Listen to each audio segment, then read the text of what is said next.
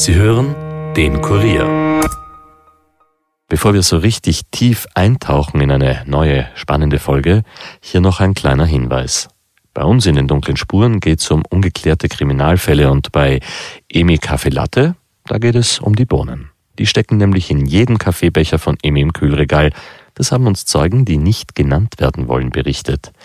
Echte Arabica-Bohnen sollen demnach für die Herstellung verwendet werden. Aber sind in diesem Fall auf Ungereimtheiten gestoßen. Emi Kaffee Latte verbirgt nämlich ein dunkles Geheimnis. Es sind keine Bohnen.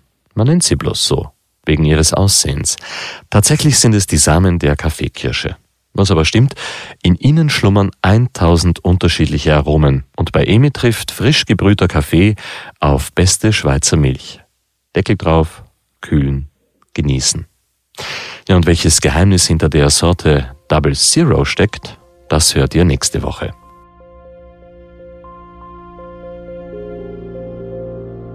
Ich hatte selbst schon mal mit einem Insassen, äh, mit dem ich im Spital war, einen Fluchtversuch, wo der Insasse versucht hat wegzulaufen und im Zuge der Nacheile, als ich ihn wieder ergriffen hat, hat er auch versucht, die Waffe wegzureißen. Wenn ich dann darüber nachdenke, was kann aus diesen Menschen werden, das bedrückt mich schon, weil es gibt eigentlich nicht wirklich eine gute Lösung für so jemanden. Und es sind auch nicht alle, alle Krankheiten sind wirklich behandelbar. Besonders äh, also herausforderndst und auch belastend sind Situationen völliger Hoffnungslosigkeit. Ja. Das gibt es schon Menschen, die überhaupt keine Hoffnung sehen. Wenn man aus einem Mörder einen Dieb macht, ist das ein großer Erfolg.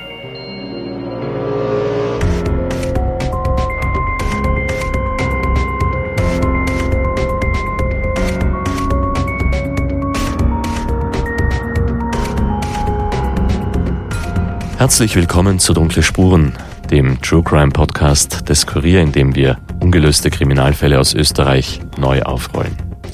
Mein Name ist Stefan Andres und ich begrüße euch heute zu einer unserer Interviewfolgen. Unsere Reporterinnen recherchieren ja schon wieder intensiv an den nächsten Fällen und bis dahin haben wir wieder ein bisschen Bonusmaterial für euch.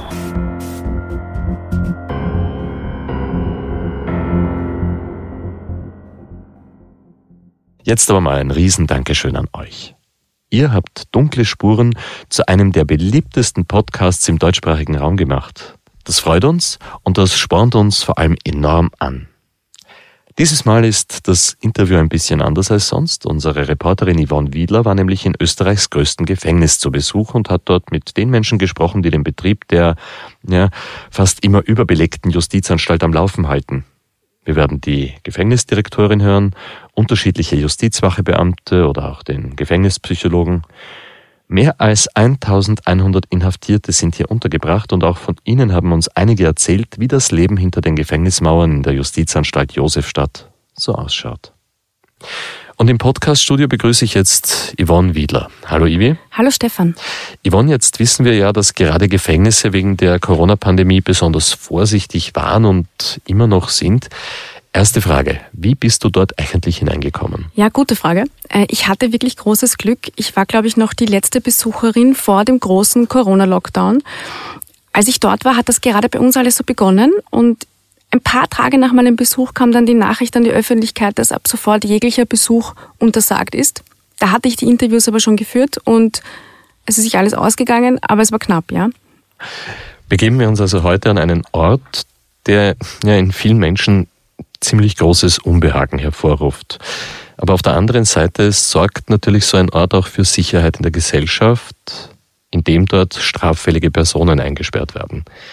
Die Justizanstalt Josefstadt ist ja, das habe ich schon am Anfang gesagt, das größte Gefängnis in Österreich. Ja, genau. Und es leidet, haben wir auch schon kurz gehört, an einer eigentlich permanenten Überbelegung. Dazu hören wir dann etwas später auch Helene Piegel, die das Gefängnis über zwölf Jahre lang geleitet hat. 1115 Menschen sind dort aktuell eingesperrt. Geschaffen wurde es allerdings nur für so rund 900 Menschen.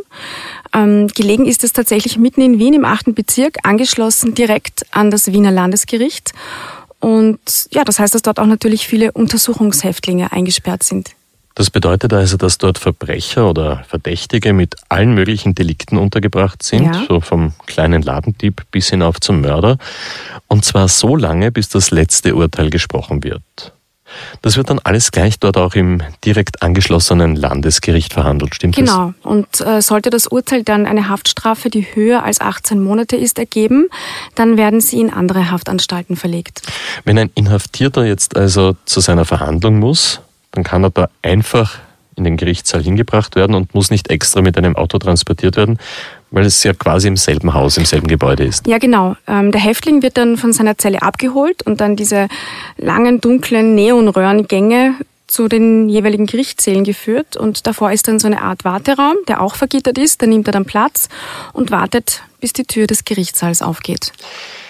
In Österreich kennt man dieses Gefängnis ja auch als, also die Wiener sagen gern Anserlandl.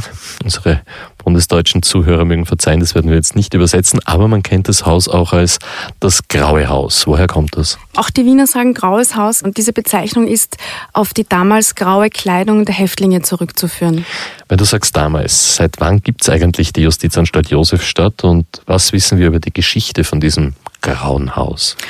Was wir wissen, oder besser gesagt, was die Geschichtsbücher wissen, in denen ich das nachgelesen habe. Hm. Im Jahr 1831 wurde die Baubewilligung für das Kriminalgericht erteilt und 1832 wurde nach den Plänen des Architekten Johann Fischer begonnen. Und am 13. Mai 1839 war das Gefängnis dann fertiggestellt. Für jene unter unseren Zuhörerinnen und Zuhörern, die das Gebäude nicht kennen, das ist ja wirklich ein wahnsinnig voluminöser Bau und der liegt tatsächlich mitten in Wien, also wirklich direkt an der inneren Stadt im Zentrum. Ja, genau. Und das Haus wurde damals nach militärischen Gesichtspunkten angelegt und sollte sich an Palastbauten der italienischen Frührenaissance orientieren. Der Anblick sollte fürchterlich, aber auch stolz sein, um Schrecken denjenigen zu verkünden, die sich durch ihre Streiche der menschlichen Gesellschaft unwürdig gemacht haben. So steht es in diesen Worten auf der Website der Anstalt. Also Streiche wie klingt irrsinnig verharmlosend. Man muss sich überlegen, dass dort ja auch wahnsinnig viele Hinrichtungen stattgefunden haben. Ich habe mir das auch gedacht und ich habe mir das dann angeschaut, weil es mich interessiert hat. Und zwar am 28. Mai 1868 fand die letzte öffentliche Hinrichtung in Wien statt.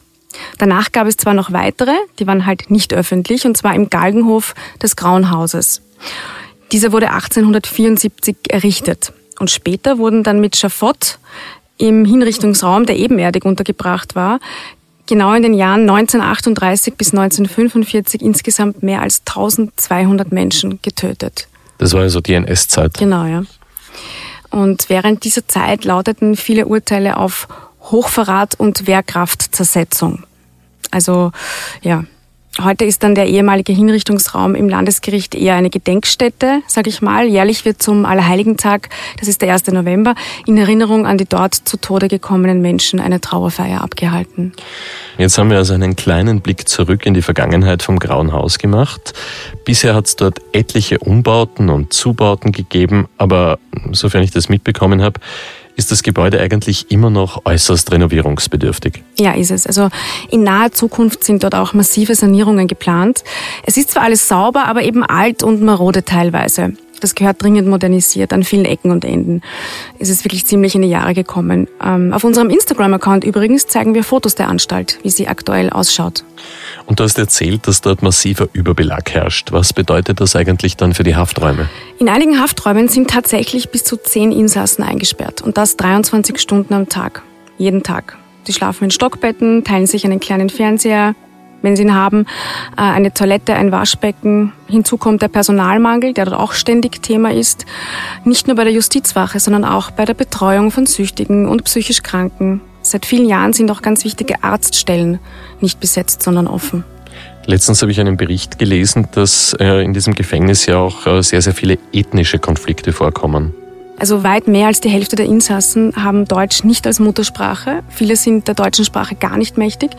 Und ja, die haben auch untereinander Konflikte. So muss man zum Beispiel schon aufpassen, zu wem steckt man jetzt einen Tschetschenen in die Zelle, damit man auch gewisse Sachen gar nicht erst äh, mhm. anstößt. Ja. Ähm, und all das sind natürlich Herausforderungen für die Justizwache Beamten und Beamtinnen. Aber das werden wir später noch genauer hören. Wenn man sich das jetzt alles vor Augen führt, dann ist man eigentlich überhaupt nicht verwundert, dass man doch immer wieder von Vorfällen auch in diesem Gefängnis hört. Mhm. Und da hat es in der Vergangenheit einige gegeben, wenn ich mich jetzt richtig erinnere. Ich denke prinzipiell, Gefängnisse sind Orte, an denen sehr leicht Aggressionen hochkommen können. Aber ja, du hast recht, die Josefstadt war immer wieder in den Medien. Zum Beispiel im Oktober 2016. Da hat ein Häftling in den Abendstunden in seiner Zelle seine Matratze angezündet, weil er mit seinen Haftbedingungen nicht zufrieden war. Also er konnte sich mit seinen Mitinsassen nicht verständigen. Er selbst war algerischer Asylwerber und ja, hat dort einen Brand verursacht. Das war eine sehr gefährliche Situation. Zwei Häftlinge wurden dabei schwer, sogar lebensgefährlich verletzt. Elf Justizwachebeamte hatten teils schwere Rauchgasvergiftungen. Wie hat es da nicht einmal eine andere Geschichte gegeben, wo ein Häftling den anderen sogar ins Koma geprügelt hat? Ja, das gab es auch. Ähm, das war ein 21 Jahre alter Serbe, der hat, ähm, ich habe mir das rausgesucht, das war im Juni 2018 bei einem Hofspaziergang einen Mithäftling einen Schlag ins Gesicht versetzt und ja, danach wurden Frakturen am Schädeldach des Opfers festgestellt, bis zu einer Gehirnblutung. Und der Afghane war das damals, lag dann insgesamt neun Tage im Koma äh, kam aber zum Glück mit dem Leben davon. Mhm. Und dann hat es dann noch eine Geschichte gegeben, die ist ein bisschen länger her, die ist aber damals durch alle Medien, durch alle Zeitungen gegangen, mhm. natürlich auch äh, durch den Kurier. Das war eine ganz, ganz grausame Geschichte in der eigenen Jugendabteilung in der Josefstadt, die es damals gegeben hat. Ja, genau, die gibt es ja auch heute noch, die ja. Jugendabteilung. Das war im Jahr 2013, das was du meinst. Das war ein 14-jähriger Häftling, wurde von seinen drei Zellengenossen mit einem Besenstiel ja, missbraucht, vergewaltigt. Mm, die Vollzugsdirektion des Justizministeriums hat das damals in einem Bericht auch bestätigt. Das war die Wochenzeitung Falter, die das damals aufgedeckt hat. Ja, außerdem soll der 14-Jährige auch gezwungen worden sein, sein Essen vom Boden aufzuschlecken und noch einige andere Demütigungen, die dort passiert sind, ähm, ausgeübt von seinen Zellengenossen. Mhm. Ähm, das war wirklich ganz furchtbar. Ja. ja, schrecklich. Und da kommt natürlich dann auch der Personalmangel zum Tragen, von dem du schon erzählt hast ohne da jetzt für irgendwen Partei zu ergreifen. Ja, das denke ich auch. Also das ist sicher ein Punkt und das wird auch schon länger kritisiert, dass die Bedingungen für die Beamten und die Beamtinnen generell immer schwieriger werden. Man muss aber an dieser Stelle dennoch sagen, dass es auch ganz, ganz viele Tage im Jahr gibt, wo trotz dieser Bedingungen das System gut funktioniert und nichts passiert. Als ich dort ankam, habe ich das schon ein bisschen gemerkt, muss ich sagen, dass die Mitarbeiter mir gegenüber schon ein bisschen kritisch waren, vielleicht, sage ich mal. Also ich wurde schon oft gefragt, äh, was ist denn das Ziel der Interviews und jede Frage vielleicht so ein bisschen begleitet von der Sorge, dass jetzt der nächste Katastrophenbericht folgt, obwohl das ja so nicht stimme. Hm?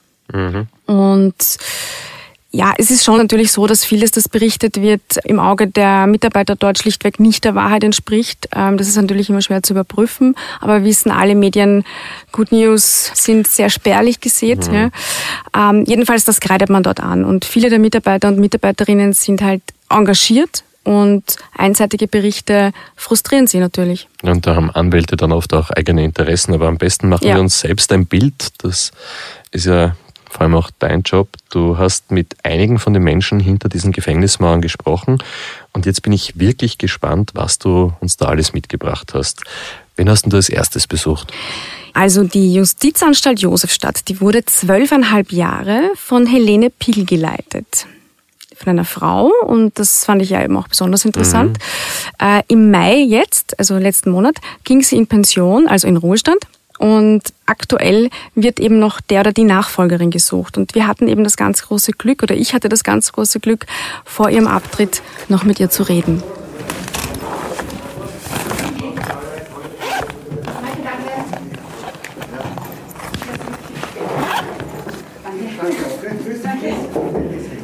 Gut, alles Gute. Und wenn irgendwas ist, einfach anrufen. Ich bin beim hinteren Eingang des großen Gebäudes hineingegangen, durch eine grüne Türe. Hier werden auch die Haftentlassenen übrigens in die Freiheit geschickt. Man muss dann Handy, Jacke, Tasche abgeben, sich anmelden. Dann habe ich so ein Besucherbändchen für das Armgelenk bekommen. Der Beamte bei der Anmeldung hat mich leicht kritisch beäugt, wie schon gesagt. Er war aber dann sehr, sehr nett. Und ja, in dem kleinen Raum sind etliche Bildschirme, wo das Geschehen rund um das Gebäude beobachtet wird. Mehrere Justizwachebeamte tummeln sich hier in diesem kleinen Eingangsbereich.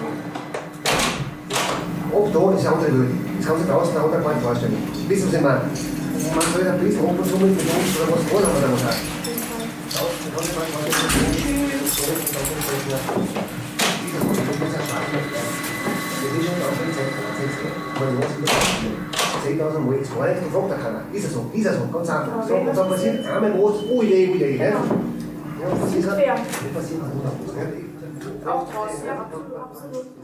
Eine andere Welt würde dich da drinnen erwarten, hat der Mann gesagt. Ja, und in diese bin ich dann durch eine Sicherheitsschleuse geschritten. Ein anderer Beamter hat mich hinauf ins Büro der Gefängnisdirektorin begleitet. Zuerst kommt man in ein recht weitläufiges Stiegenhaus. Hier stehen Schaukästen mit Uniformen der Zeitgeschichte. In einem anderen Glaskasten ist ein Modell des Gefängnisses gebaut und an der Wand sind so Vitrinen, in denen Gegenstände ausgestellt sind, die bei Gefangenen gefunden worden sind. Also von spitzgeschliffenen Messern über Bücher, wo die Seiten innen herausgeschnitten waren, um etwas zu verstecken, wie man das eh auch oft sieht mhm. in Filmen. Äh, oft wird gebastelt, um sich tätowieren zu können oder um Alkohol zu produzieren zum Beispiel. Also alles, was die quasi da eins, eingesackelt haben bei ihren Visiten, sage ich mal, wurde dort ausgestellt. Mhm. Ähm, ja, wir sind dann mit dem Aufzug hinauf ins Büro von Helene Pigel gefahren das in keinster Weise an ein Gefängnis erinnert. Also es ist hell, es ist groß, es ist farbenfroh. In der Mitte steht ein riesiger Konferenztisch, an dem wir Platz genommen haben. Und ich habe sie natürlich sofort auf dieses überraschend schöne und vor allem eben riesige Büro angesprochen. Das habe ich geerbt von meinem Vorgänger, ich habe so ein bisschen adaptiert. Ich wollte nicht viel Geld ausgeben. Ich habe nur diese Möbelwand früher so, so kühlgrün, ja. so, so, so, wie soll man sagen, es war so eine Form von Türkis. Und ich habe mir gedacht, was wäre gescheit, was kann das hier verweiblichen, ist eine andere Farbe. Ich habe diese Stores runtergetan, die man jetzt sowieso nicht mehr hat, habe gesagt, okay, so Seitenteile in Rot dazu. Das hat eigentlich nicht viel gekostet und dann zwei Bilder. Jetzt haben wir einmal die Stimme von Helene Pigel gehört, Yvonne. Ähm, wie können wir uns die ehemalige Chefin im Grauen Haus sonst so vorstellen? Ja, Helene Pigl ist eine durchaus witzige Frau, aber auch sehr bestimmt. Mhm. Also sie ist ein sehr aktiver Mensch. Äh, vor ihrem Schreibtisch hat sie so ihr E-Bike abgestellt. Mittlerweile fährt sie E-Bike. Früher war es noch das normale Rad. Das hat sie mir auch erzählt. Ähm, sie fährt mit dem oder ist mit dem täglich in die Arbeit gefahren. Sie hat eine sehr herzliche Seite, äh, ein sehr eindringliches Lachen. Sie kann aber sicher auch durchgreifen, wenn es sein muss. Also das merkt man ihr schon an. Das war so mein Eindruck von ihr. Und ansonsten, ja, sie ist also jetzt optisch eine eher zart gebaute Frau mit braunem Haar. Sie trägt eine Brille. Insgesamt, sage ich mal, ein doch recht lockerer Mensch. Witziges Ding. Ja, Max, eine kurze Sprechprobe. Ja, also Sie sind heute gekommen, um mit mir ein peinliches Gespräch zu führen. da kommen die Schandtaten der Justizanstalt zutage. Sie hat mir dann Kaffee und Schokolade angeboten. Wir sind dann aber doch schnell zu den ernsten Themen übergegangen. Also es gibt Entwicklungen im Leben, die man nicht so plant und trotzdem irgendwo im Hinterkopf vielleicht schon geformt hat, ja, also was man gerne möchte. Also ich bin ganz äh, eigenartig zur Justiz insgesamt gekommen, aber es ist nicht untypisch für justizwache Leute, die dann hier landen, dass man über Bekannte und Dritte eine Information bekommt. Es gibt diesen Arbeitszweig. Die meisten Leute glauben ja, wir gehören noch immer zur Polizei oder wir sind ein Teil der Polizei, was natürlich nicht stimmt. Man weiß es dann eigentlich erst, wenn man in der Justiz beschäftigt ist womit man da zu tun hat letztendlich. Aber ist das früher als junges Mädchen gedacht, dass Sie mal Gefängnisdirektorin sind? Absolut nicht. Ich war auch für was anderes programmiert. Meine Mutter hatte einen Gastgewerbebetrieb. Das war ein Saisonbetrieb am Wörthersee und hm, dass ich immer schon gern mit Leuten zu tun gehabt habe, das stimmt, aber die Ausbildung dann in diesem Bereich und schließlich auch meine Arbeit im ähm, damals, das hat geheißen, am, am, Stadtpark, und zwar Hilton am Stadtpark, das war der Vorgänger des jetzigen, ähm, hat mir nicht wirklich zugesagt. Ich habe mir dann immer gedacht, das ist, ich bin total austauschbar, das kann eigentlich jede andere Person machen und jede andere Person vielleicht mit mehr Freude als ich. Mir war das ein bisschen zu wenig, also ich glaube, ich bin eher ein Mensch, der sich um Menschen und deren Psyche lieber kümmert, als um Zahlen, Geld und Einnahmensteigerung. Das ist nicht so meins eigentlich. Da sind Sie ja in jedem Fall nicht so austauschbar, das stimmt. Ja, ja naja, es ist eigentlich, ich habe immer früher gesagt, von zahlenden zu nicht zahlenden Gästen, wobei das nicht mehr ganz stimmt. Ja, es ist eigentlich so, dass auch äh, Insassen einen Vollzugskostenbeitrag inzwischen leisten, der natürlich angepasst an ihrem Einkommen ist. Also es ist nicht so, dass die jetzt da ihr ganzes Geld, was sie auch nicht haben, einsetzen müssen. Aber mir hat die Welt, diese, dieser, diese eigentlich Scheinwelt in einem großen, eher teuren Luxushotel überhaupt nicht gefallen. Mich hat dann interessiert, wie es so ist, jeden Tag in der Früh aufzustehen und in ein Gefängnis zu fahren. Weil ich sage mal, es ist nicht unbedingt ein fröhlicher Arbeitsplatz. Fröhlich wäre das falsche Wort, aber es ist ein sehr sinnvoller, ein sehr wertvoller. Und wenn man, wenn man äh, für Menschen was über hat, ist das wirklich ein ganz wichtiger Beruf. Das heißt, man kann auch seine Freude daraus ziehen, wenn einem Dinge gelingen. Und wenn einem ich weiß nicht, ob Sie den Hofrat Schreiner noch gekannt haben. Das war so ein Urgestein des Strafvollzugs. Der hat immer gesagt, wenn man aus einem Mörder einen Dieb macht, ist das ein großer Erfolg. Den Hofrat Schreiner kennen die meisten wahrscheinlich nicht, aber die Aussage unterschreiben wir sofort.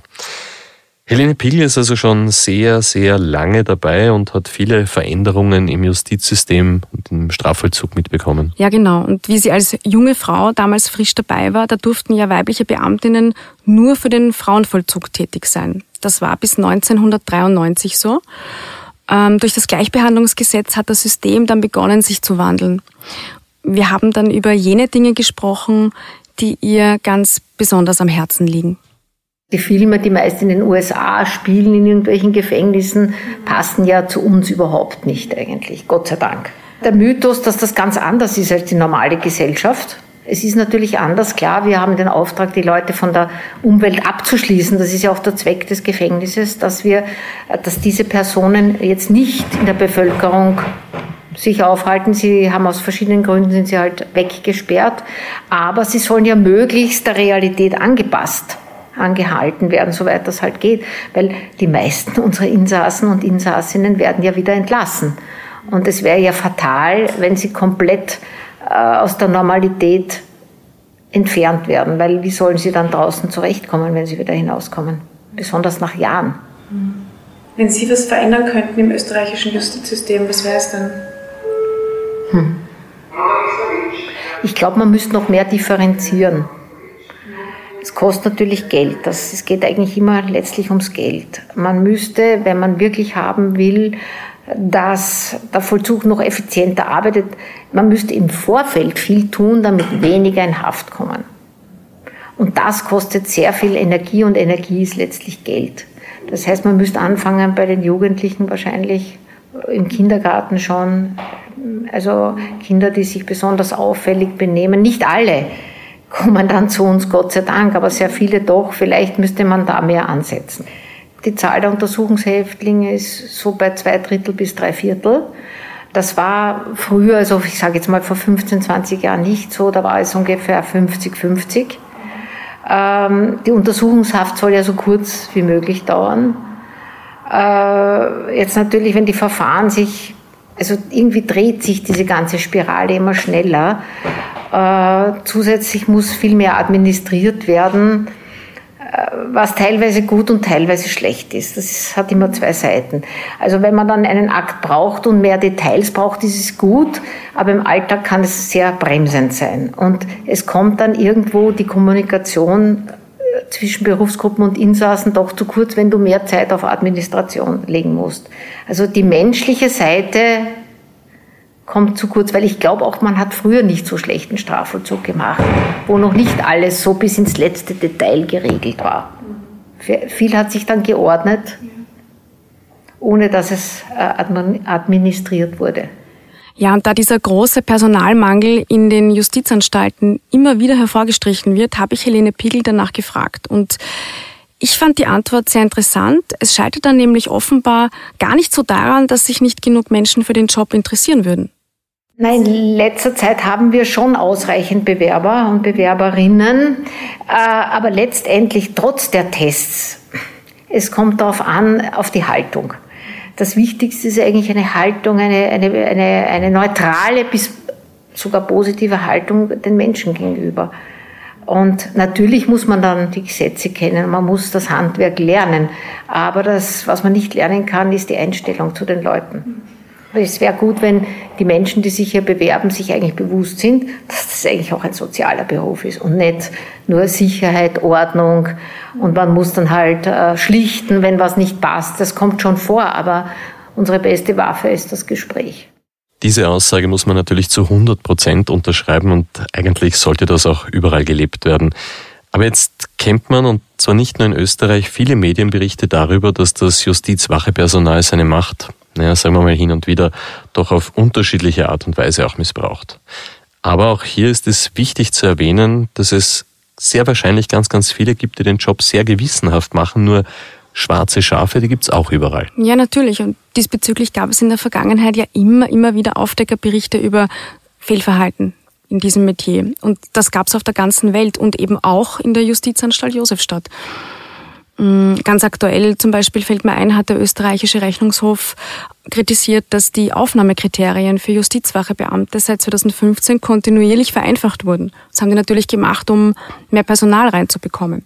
Helene Piegel hat ähm, mir gegenüber betont, dass ihr vor allem diese angesprochene Menschlichkeit da besonders wichtig ist. Sie ist auch bekannt dafür, das Gefängnis immer mit sehr ruhiger Hand geführt zu haben.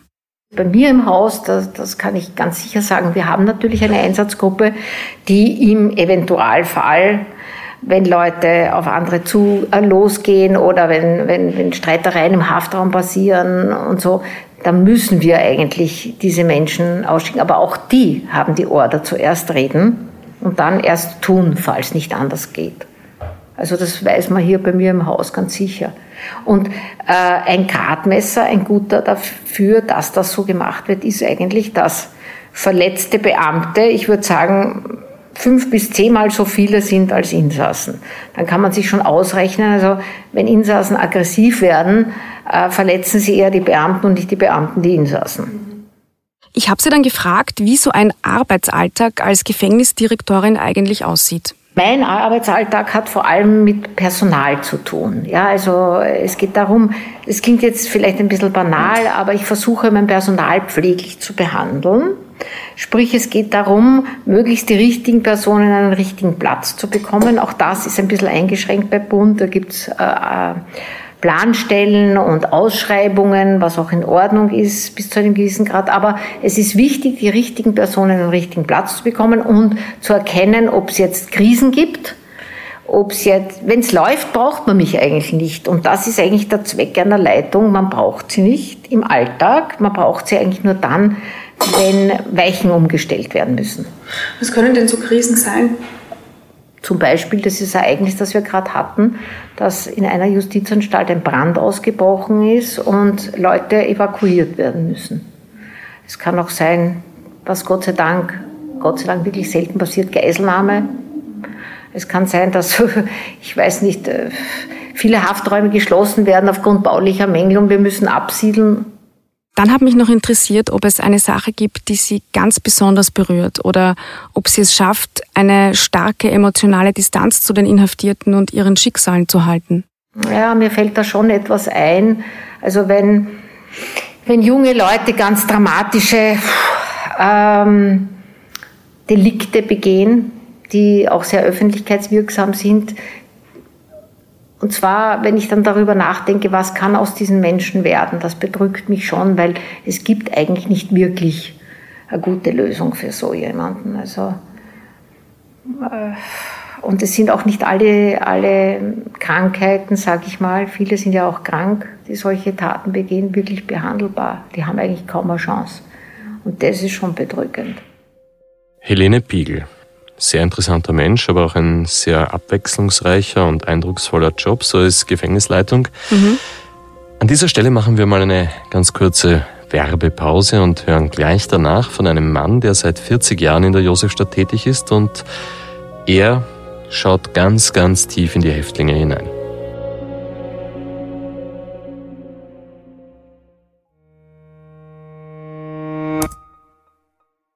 Bei Dunkle Spuren geht es ja um echte Kriminalfälle. Fast schon irgendwie das Gegenteil ist Thema in einem neuen Kurier-Podcast, nämlich Fakebusters, zu dem jetzt Birgit Zeiser auch im Studio ist. Hallo Birgit. Hallo Stefan. Bei euch geht es ja um äh, Verschwörungstheorien. Ganz genau. Und manchmal steckt hinter diesen Verschwörungstheorien auch ein Funken Wahrheit. Genau danach suchen wir. Wir sprechen mit den Menschen, die diese Theorien glauben und verbreiten und auch mit Experten, die Licht in die Sache bringen sollen. Du erklärst uns dann also, ob die Amis zum Beispiel wirklich am Mond waren.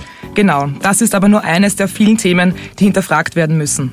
Am besten hört selbst rein. Jeden Dienstag startet eine neue Folge Fakebusters, natürlich auf Kurier.at und auch in jeder bekannten Podcast-App. Und Birgit, du hast ja in diesem Podcast, in Fakebusters, auch ein Motto. Ganz genau. Die Fakebusters raten, bleibt skeptisch, aber hört uns gut zu.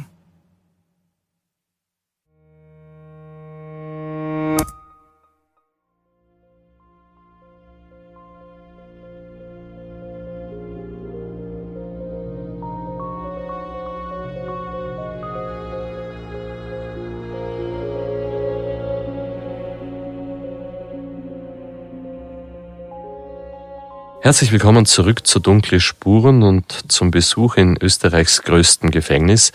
Yvonne, stell uns bitte deinen nächsten Interviewpartner vor. Sehr gerne, Stefan. Und zwar habe ich als nächstes mit dem Gefängnisseelsorger gesprochen. Sein Name ist Christian Kuhn. Er wird gerufen, wenn jemand zum Reden gebraucht wird. Doch nicht nur dann. Ja, 1, 2, 3, 4, 5, 6, 7, 8, 9, 10. Christian Kuhn arbeitet seit vier Jahrzehnten hinter Gittern. Sein kleines Büro liegt im Erdgeschoss der Justizanstalt Josefstadt. Und ja, auf seinem Schreibtisch türmen sich Papierstapel. An der Wand hängt ein Kreuz als katholischer Seelsorger, muss ich dazu sagen.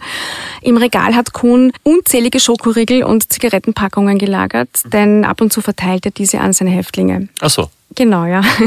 Der Seelsorger kennt die meisten Inhaftierten persönlich und wenn er so durch die Zellenblöcke zischt, dann wird er von vielen auch sehr amikal begrüßt, sage ich mal. Die Arbeit macht mir viel Freude. Ich sehe auch keinen äh, fundamentalen Unterschied zwischen einem Menschen in Haft und einem Menschen draußen. Die Ähnlichkeiten in den Grundbedürfnissen und Grundnöten und Sehnsüchten sind ja da wie dort ähnlich. Mensch ist Mensch. Und das hat mich einfach als Herausforderung fasziniert, zumal hier im Gefängnis ja sehr viel wegfällt an Konvention und auch Oberflächlichkeit, die im Alltag vorhanden ist. Also es ist die Möglichkeit, Menschen hier doch authentisch nahe zu kommen. Dieser Christian Kuhn, dieser katholische Gefängnisseelsorger klingt irrsinnig sympathisch und vor allem entspannt. Muss man vermutlich auch sein bei so einem Job. Ich stelle mir Gespräche mit Insassen extrem herausfordernd vor, vor allem, weil man ja nichts versprechen kann. Man muss ja auch dem Häftling gegenüber neutral bleiben, selbst wenn der irgendetwas wirklich Schreckliches angestellt hat. Ja, ich habe mir das auch gedacht. Also du weißt ja nicht, äh, wenn du mit einem Vergewaltiger oder Mörder sitzt und seine Gedanken mit ihm verarbeiten mhm. musst und solche Täter sitzen natürlich auch in der Josefstadt, ja, bis hin zu Kindervergewaltigern. Ich habe äh, Christian Kuhn gefragt, wie er nach all diesen Jahren über Gespräche mit Insassen denkt. Erfolg ist, wenn ich das Gefühl habe, das Gespräch hat etwas bewirkt im Sinn von, wir haben uns als Personen authentisch begegnen können. Ich glaube, dass jede authentische, ehrliche Begegnung etwas bewirkt, aber sehr häufig etwas, was sich der Kontrolle völlig entzieht. Es gibt von Dietrich Bonhoeffer, dem evangelischen Theologen, so ein schönes Wort, wenn er sagt, Erfolg ist keiner der Namen Gottes. Ich würde dem nicht 100% zustimmen, aber es steckt sehr viel Weisheit drin, in dem Sinn, dass Erfolg für uns nicht unmittelbar sichtbar sein muss. Wenn ich das jetzt richtig verstanden habe, dann arbeitet Herr Kuhn seit 40 Jahren in der Josefstadt. Mhm. Er betreut Gefangene, aber auch in anderen Anstalten. Genau. Hat sich da eigentlich viel verändert im Gegensatz zu früher, vor allem was seine Tätigkeit betrifft? Ja, Herr Kuhn hat, wie auch die Gefängnisdirektorin Helene Piegel, äh, betont, dass es zu einer massiven Kontrolle und Regulierung an allen Ecken und Enden gekommen ist. Äh, und wie auch bei ihr habe ich bei ihm rausgehört, dass es diesbezüglich früher nicht unbedingt schlechter war, sagen wir es einmal so. Der Trend zur Überregulierung ist eine Neurose unserer Zeit. Und das ist ein bisschen eine Kompensation für einen doch auch vorhandenen Vertrauensverlust im alltäglichen Umgang. Früher hat man sich was ausgemacht, Handschlag und so weiter. Heute ist ein derartiger Kontrollzwang und Regulierungswut, auch, auch im Vollzug, und auch eine Gläubigkeit an Zahlen, Statistiken und so weiter, was ich für verfehlt halte.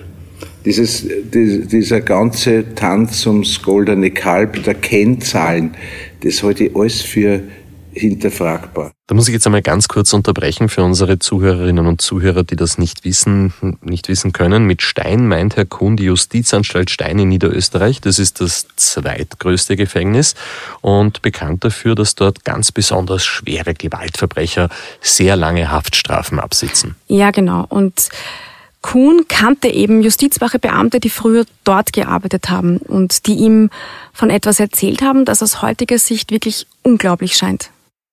Damals gab es im Strafvollzug die sogenannte Bücherehre. Bücher ist ein Wiener Ausdruck für Ganove. Die Beamten haben gesagt, nach dem Krieg haben sie die Gefangenen aus Stein rauslassen, den ganzen Tag in den Wald Holz sammeln zum Heizen, weil da war eine arme Zeit.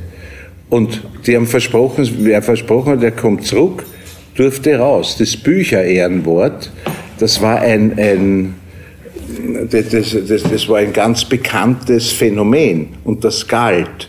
Und da hat man sogar lebenslange in den Wald lassen, Holz glauben, wenn sie Bücher ihren Wort gegeben haben, sie kommen wieder. Das ist natürlich heute völlig undenkbar.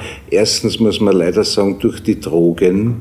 Die Drogen beeinflussen und zerstören so sehr den Charakter und die Struktur eines Menschen viel mehr vor 40 Jahren hat es das Drogenthema in dem Ausmaß überhaupt nicht gegeben. Also die Droge, außerhalb, ja, die Droge zerstört dies, diese feste Struktur einer Person. Ja, das war deren Ehre. Also sind die damals Inhaftierten ihrem Wort wirklich treu geblieben. Ich habe das gekannt, aber ich habe es ehrlich gestanden wirklich lange nicht mehr gehört, dieses Wort, die Bücherehre.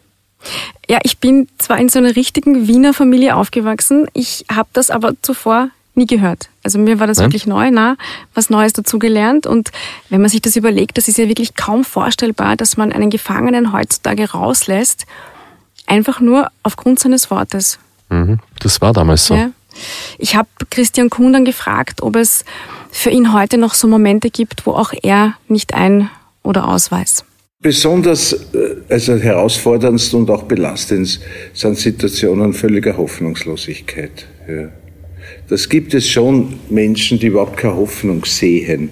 Und nach menschlichen Ermessen ist es auch schwierig, hoffnungsgute Worte zu sagen, wenn jemand sehr schwer krank ist und, und, und gleichzeitig eine Perspektive hat, er wird das Gefängnis nicht mehr verlassen und solche Dinge. Oder, nein, das hängt von der Situation ab. Da gibt es kein Rezept.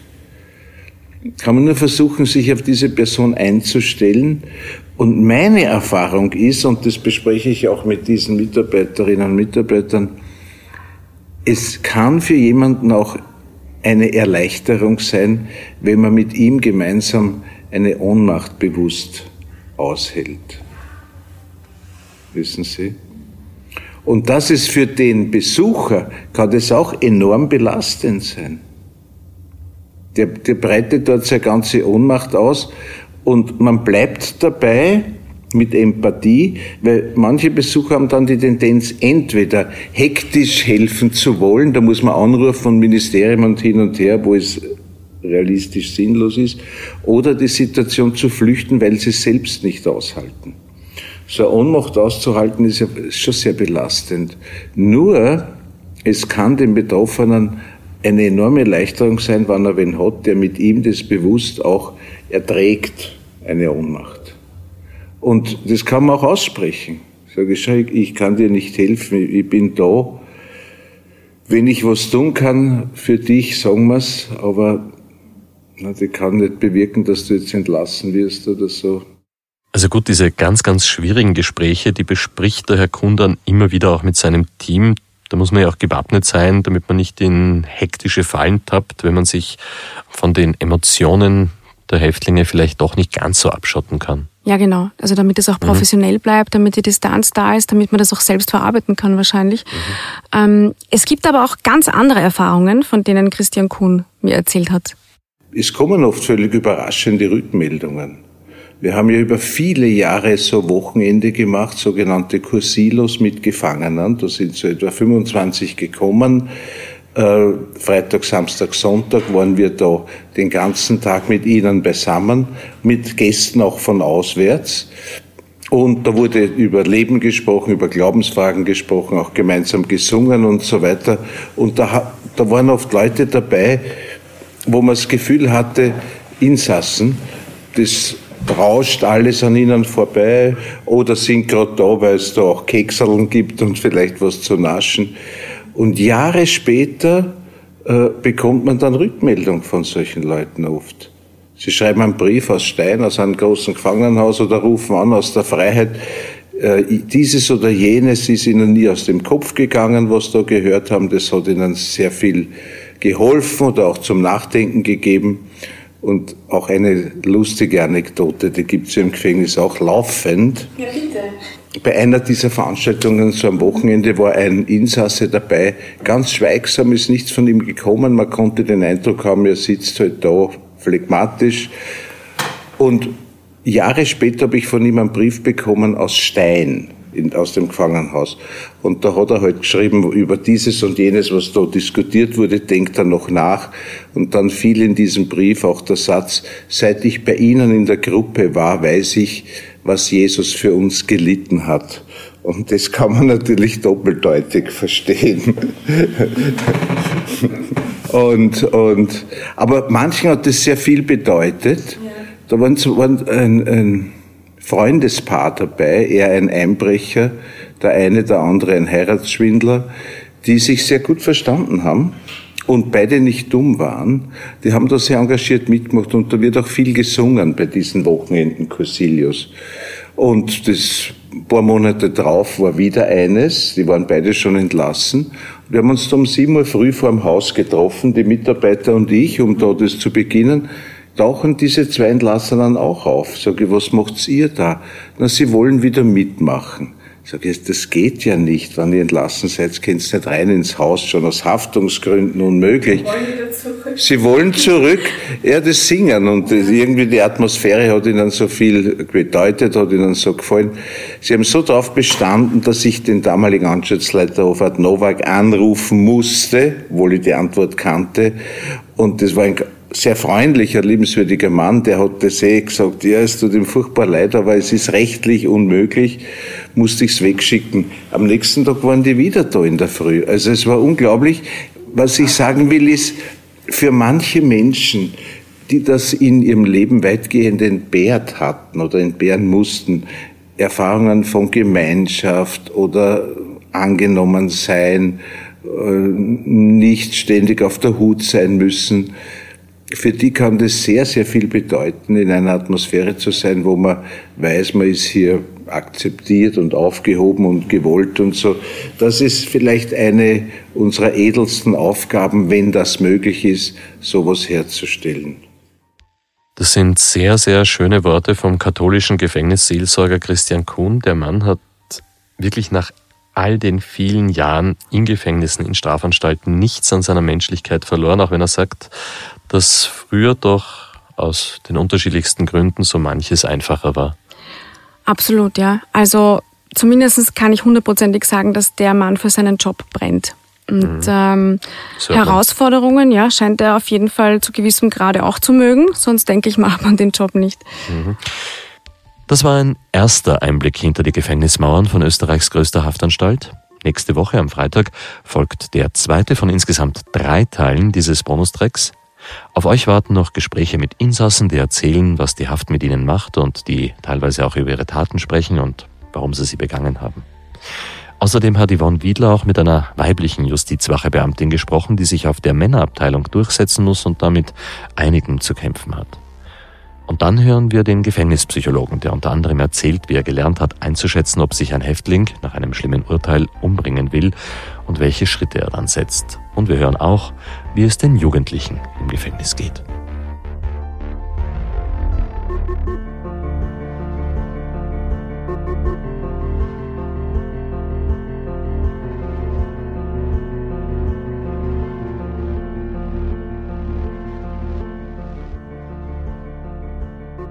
Und wenn euch dieser Podcast gefallen hat, dann hinterlasst uns bitte eine Bewertung in eurer Podcast-App. Ihr dürft und sollt uns bitte auch gerne wieder jede Menge Kommentare hinterlassen. Erzählt euren Freunden davon und folgt uns auch auf Instagram. Instagram.com slash dunkle Spuren, dort haben wir immer jede Menge zusätzliches Material für euch. Dunkle Spuren ist ein Podcast des Kurier, Moderation Stefan Andres. Die Reporterinnen sind Yvonne Wiedler, Michaela Reibenwein, Elisabeth Hofer, Schnitt Tobias Peberg und Dominik Kanzian, die Musik von Tobias Schützenberger, produziert von Elias Nabmesnik.